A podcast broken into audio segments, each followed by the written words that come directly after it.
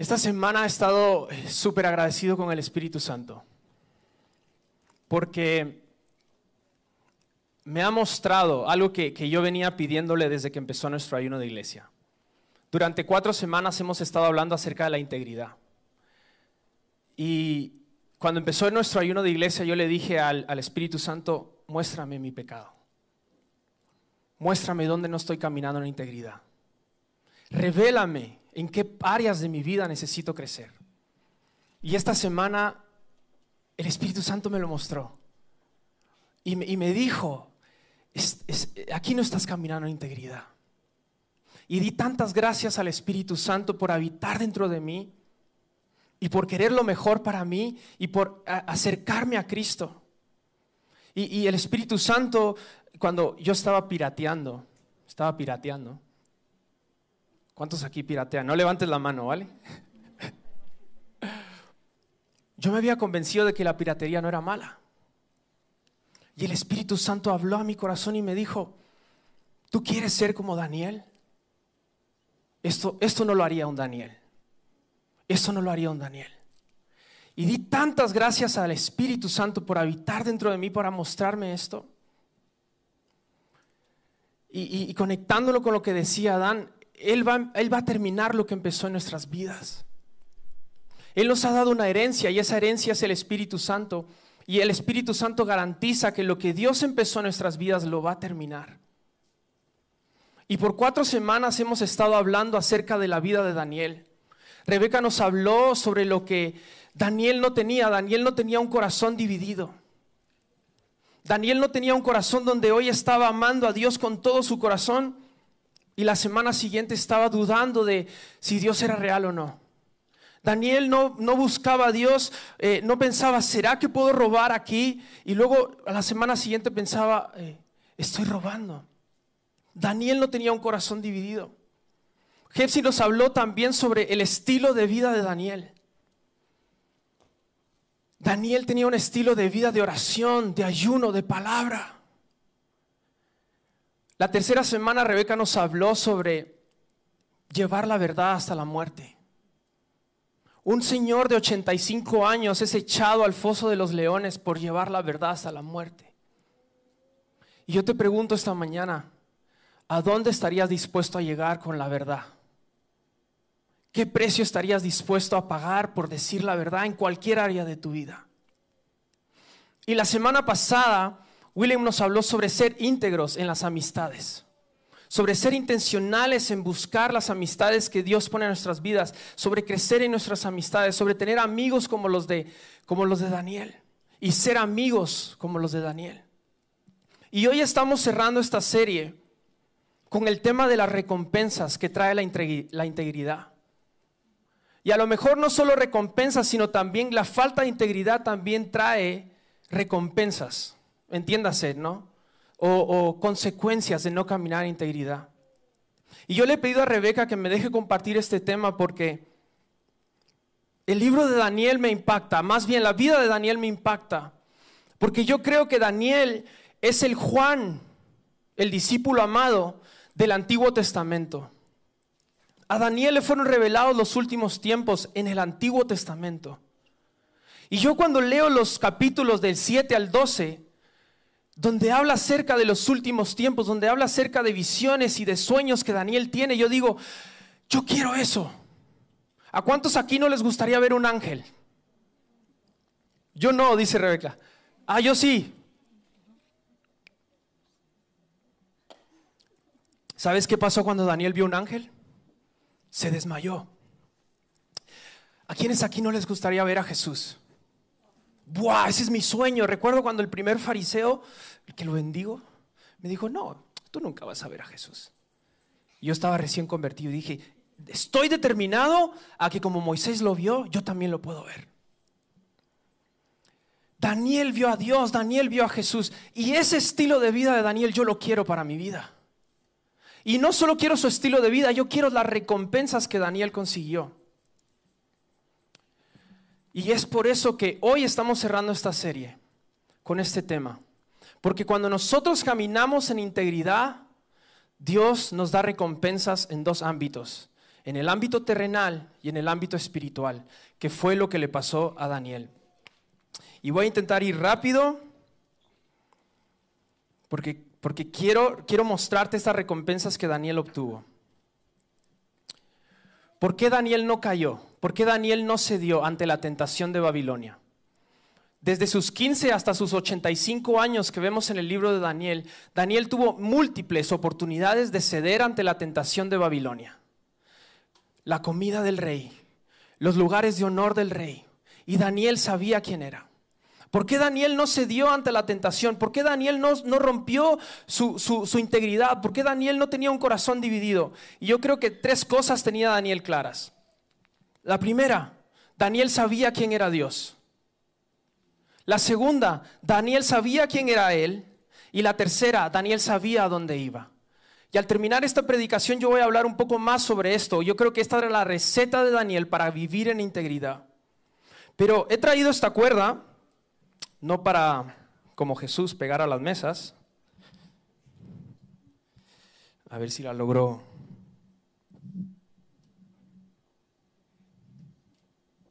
Y sé que a lo mejor no la vais a ver, eh, los que estáis en la otra sala y los que estáis en casa, pero así es como yo me imagino la vida de Daniel.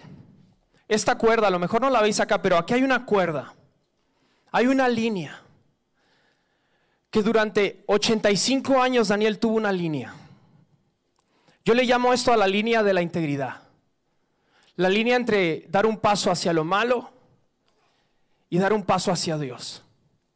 Yo me estoy preguntando por qué Daniel no estaba ni cerca de esta línea. Daniel estaba determinado a correr hacia Dios, perdón a los que estáis en las cámaras, pero Daniel estaba determinado a correr lo más lejos posible de esta línea. Para Daniel no había un, negociable. Para Daniel no había un, para Daniel y sus amigos, no había un, ¿será que puedo piratear? Para Daniel no había un, ¿será que puedo pagar mis impuestos o no?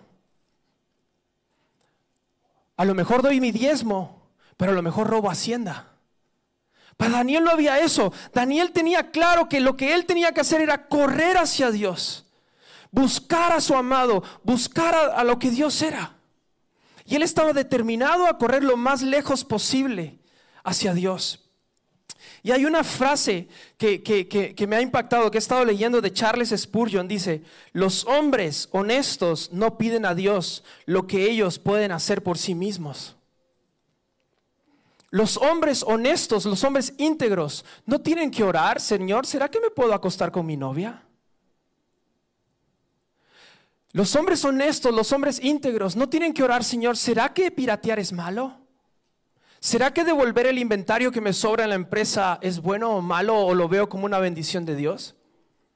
Recuerdo cuando yo estaba trabajando en Guatemala, yo trabajaba con muchos inventarios y me sobraba muchos, muchos, muchos teléfonos, yo tenía muchos teléfonos y tenía como 10 mil euros. Y yo tuve la tentación de robarme ese dinero.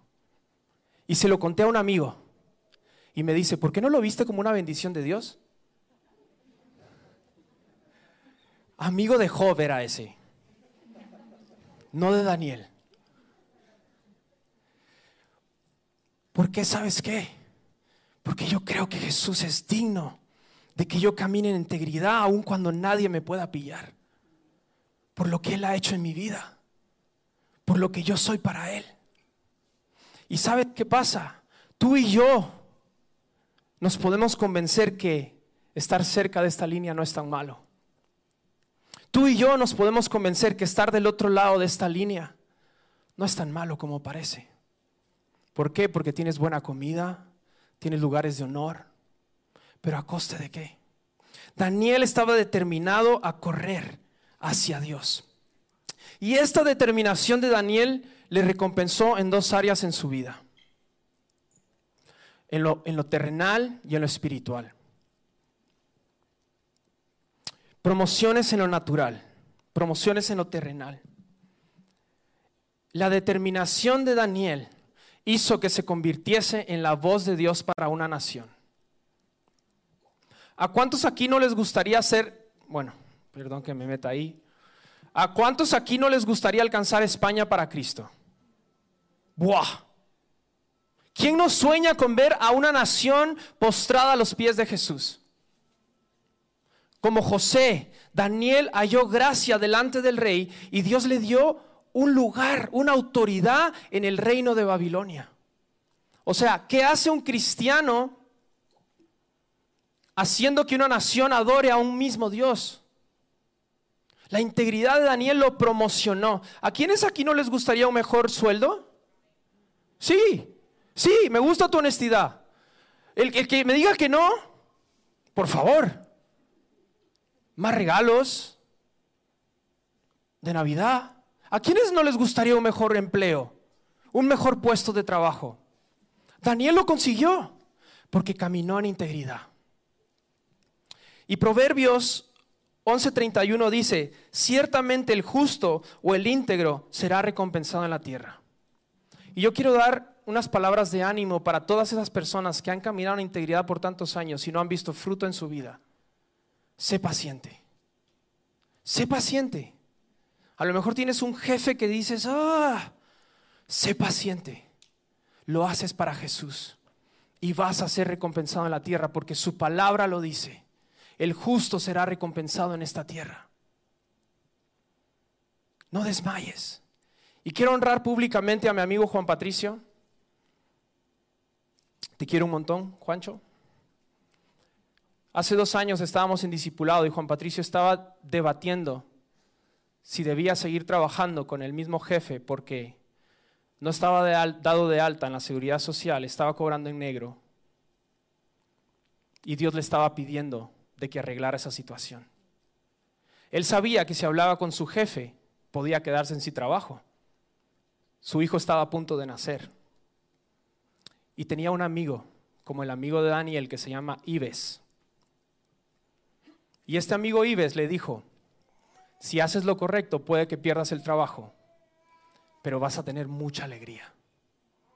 Juan Patricio vuelve de Barcelona, donde estaba con Ives, habla con su jefe y su jefe le dice, ¿por qué no me habías dicho antes? Durante tres días persiguió a Juan Patricio para que le diera los papeles y el tío no se los mandaba. Pero ¿sabes qué fue lo mejor? A las dos semanas lo hizo responsable de un equipo de trabajo en su empresa. Lo hizo encargado de un equipo de trabajo. ¿Por qué? Porque caminó en integridad. Dios recompensa a los que caminan en integridad. En lo natural hay recompensas, en lo espiritual. Y esto es lo, lo que a mí me encanta. Por tiempo no voy a poder leerte las 12 recompensas o los 12 resultados de caminar o no en integridad en el libro de Daniel. Pero para que sepas, el libro de Daniel tiene 12 capítulos. Del 1 al 6 habla básicamente de la integridad de Nabu, nuestro querido Nabu. ¿Sabes por qué me gusta Nabu? Porque me identifico con él. Me identifico con Nabucodonosor. Yo también hubiese construido una imagen para mí. Yo también hubiese dudado de la palabra que Dios me dio en el capítulo 2 de que mi reino sería grande y hubiese empezado a construir una imagen. Por eso me cae bien Nabu, porque yo también camino en soberbia algunas veces.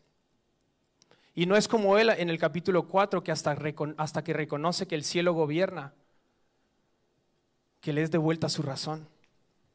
Pero en los 12 capítulos yo, yo, hubiese querido darte esas 12 recompensas. Pero voy a entrar rápidamente en lo espiritual, en, lo, en, en las promociones espirituales que Daniel y sus amigos tuvieron.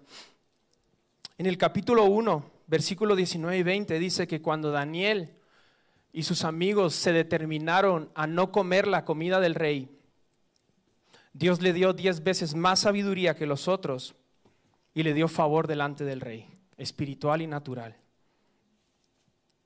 En el capítulo 2, Dios le da un sueño a Daniel que nadie conoce. Imagínate que venga yo un día y te diga, oye, he soñado con algo, pero, pero no me sé el sueño. Y que tú me digas, has soñado esto y esto significa. Eso sería una pasada, ¿no? Daniel obtuvo esto por su integridad. Y hay tantas cosas que pasan en el libro de Daniel. Ellos ven a Jesús en el horno de fuego.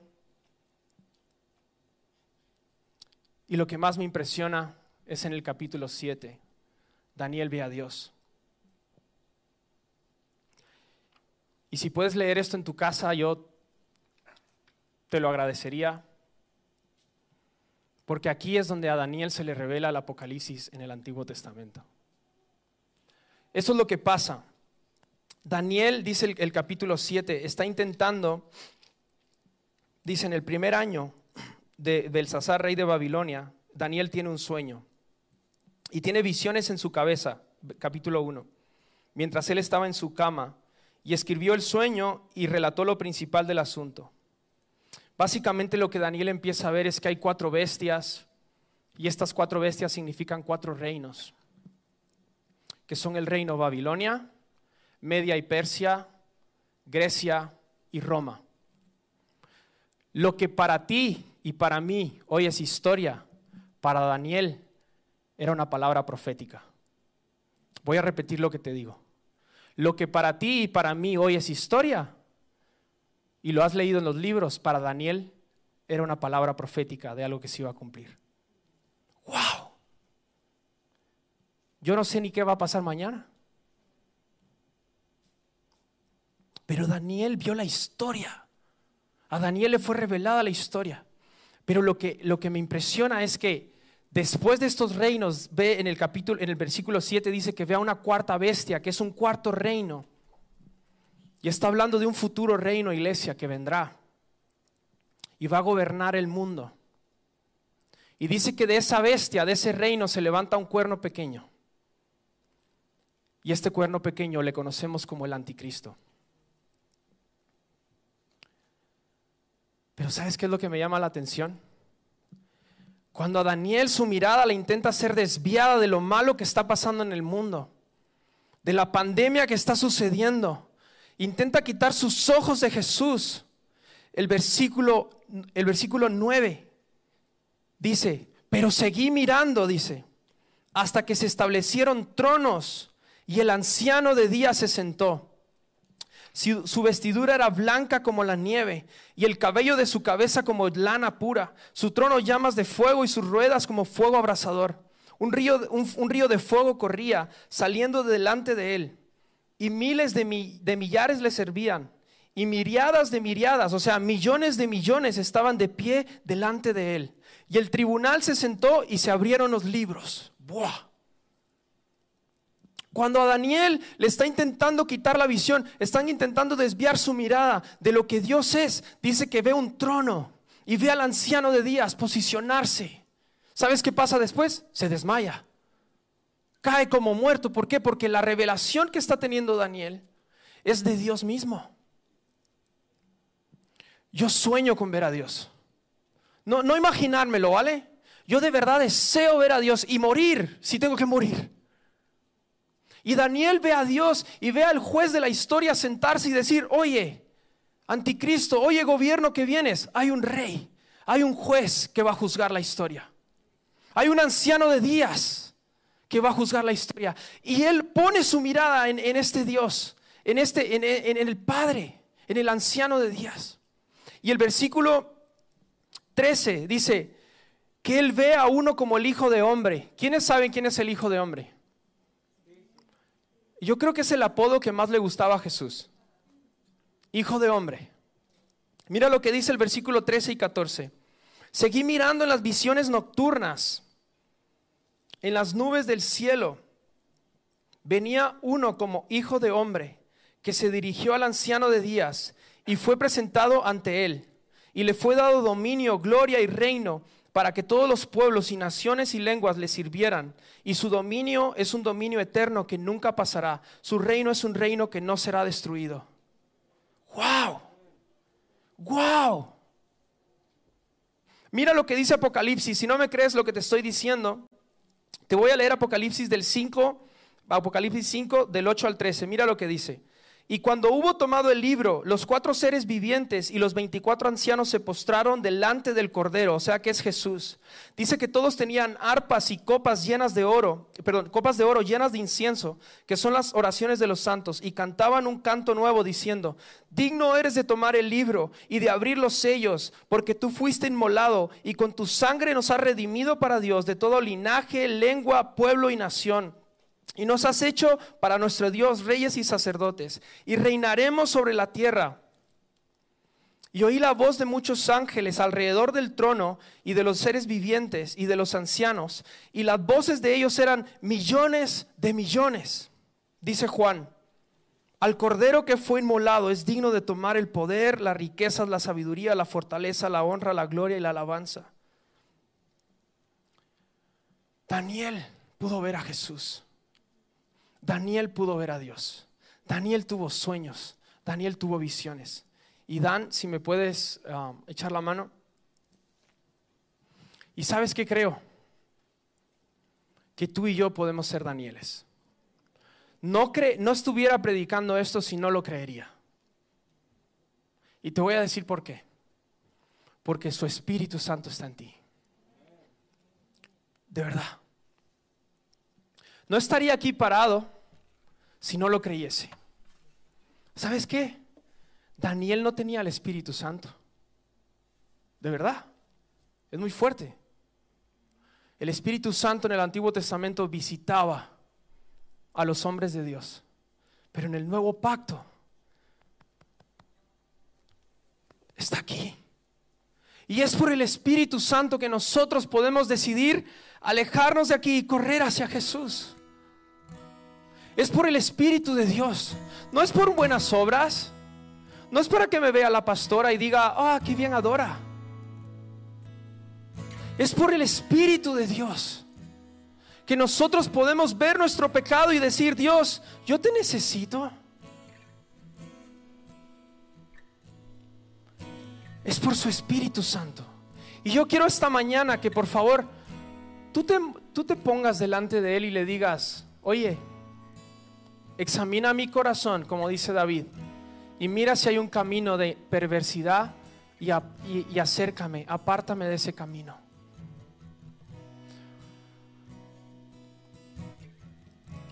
¿Te gustaría ser como Daniel? Esta es la receta de Daniel.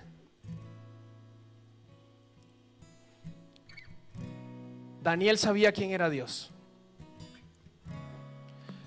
Cuando venga la comida, que es una representación de los placeres del mundo, cuando venga la pornografía, cuando venga el engaño de la fama, cuando venga el engaño de qué cosas nos, nos dan placer en el mundo. Tú necesitas recordar quién es Dios para ti. ¿Sabes qué? Daniel sabía que su único placer era Dios. Y Daniel sabía que se debía a esa clase de Dios. ¿Qué ha hecho Dios en tu vida? A mí Dios me liberó de las drogas. A mí Dios me sanó de la muerte. A mí Dios me sacó de un mundo de pecado. Y me debo a esa clase de Dios. ¿Qué ha hecho Dios en tu vida? Segunda cosa que sabía Daniel. Daniel sabía quién era él. Y así como a Daniel le dijeron en el capítulo 7, versículo 12, creo que es, eres muy amado, yo te quiero recordar esta mañana que tú también eres muy amada, que tú también eres muy amado. Y que no lo haces para los hombres, lo haces para Él. Eres muy amado, eres muy amada. Él dio un precio, Él pagó un precio muy alto por ti en la cruz. Y te ama. Él te ama. Daniel sabía quién era Dios, Daniel sabía quién era Él. Y Daniel tenía un estilo de oración, ayuno y palabra. Daniel oraba tres veces al día en dirección al templo. ¿Sabes por qué creo que oraba en dirección al templo? Porque no conocía la omnipresencia de Dios. Tú puedes orar todo el día, porque su Espíritu Santo está aquí.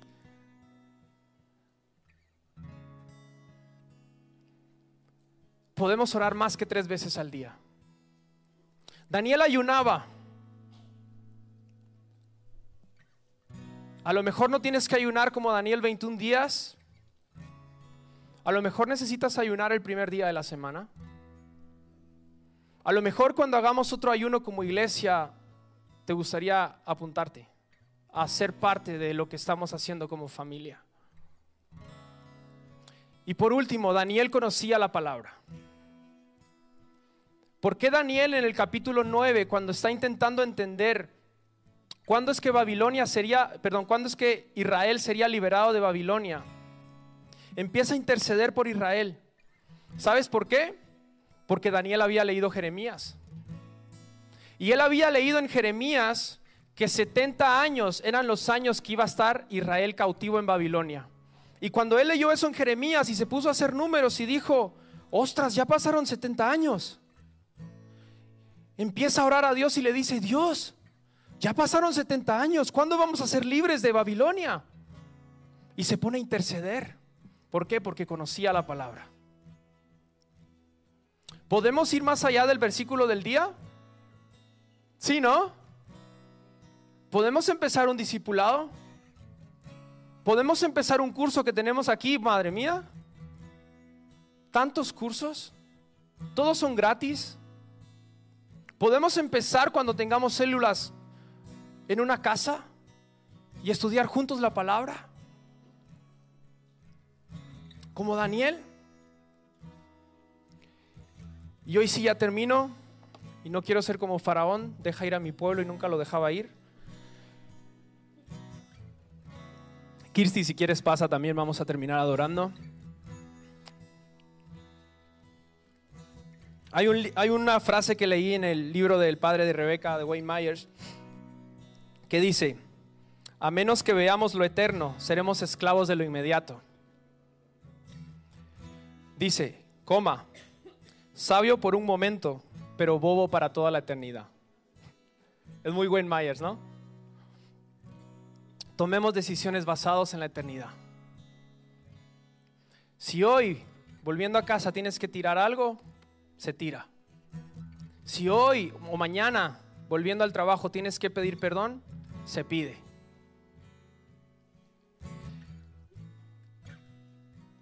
Su espíritu está en ti. Su espíritu está en ti. Me gustaría terminar orando. Si puedes, ponte de pie. Vamos a terminar orando y adorando al Señor. Y ahí donde estás, quiero después de orar y cuando terminemos la alabanza y Rebeca nos diga, no sé si tenemos tiempo, eh, no sé, pero cuando termine la reunión yo quiero hacer dos llamados, dos llamados. Cuando empecemos a salir yo quiero que bajes, si tú dices, yo quiero un estilo de vida de Daniel, yo quiero ser como Daniel, yo quiero vivir como Daniel. Y la otra, el otro llamado que quiero hacer es, si tú estás viviendo de este lado, conscientemente estás dándole la espalda a Dios y estás diciendo, yo quiero vivir este estilo de vida, pero hoy quiero correr hacia Dios y quiero dejar mi pecado y correr hacia Cristo, te quiero pedir que bajes también. ¿Vale? Jesús, te damos gracias por tu palabra. Te damos gracias por tu presencia. Te damos gracias por tu Espíritu Santo en medio de nosotros. Y gracias Jesús, porque lo que tú empezaste, Tú lo vas a completar. Te damos gracias por el Espíritu de Dios que habita en nosotros. Y hoy, hoy nos ponemos, nos posicionamos, e intentamos, queremos ser como Danieles. No para recibir recompensas, sino para recibir la recompensa que eres tú, Jesús. Te queremos a ti, te queremos a ti, Jesús. Y te damos gracias por tu palabra. En el nombre de Jesús. Amén.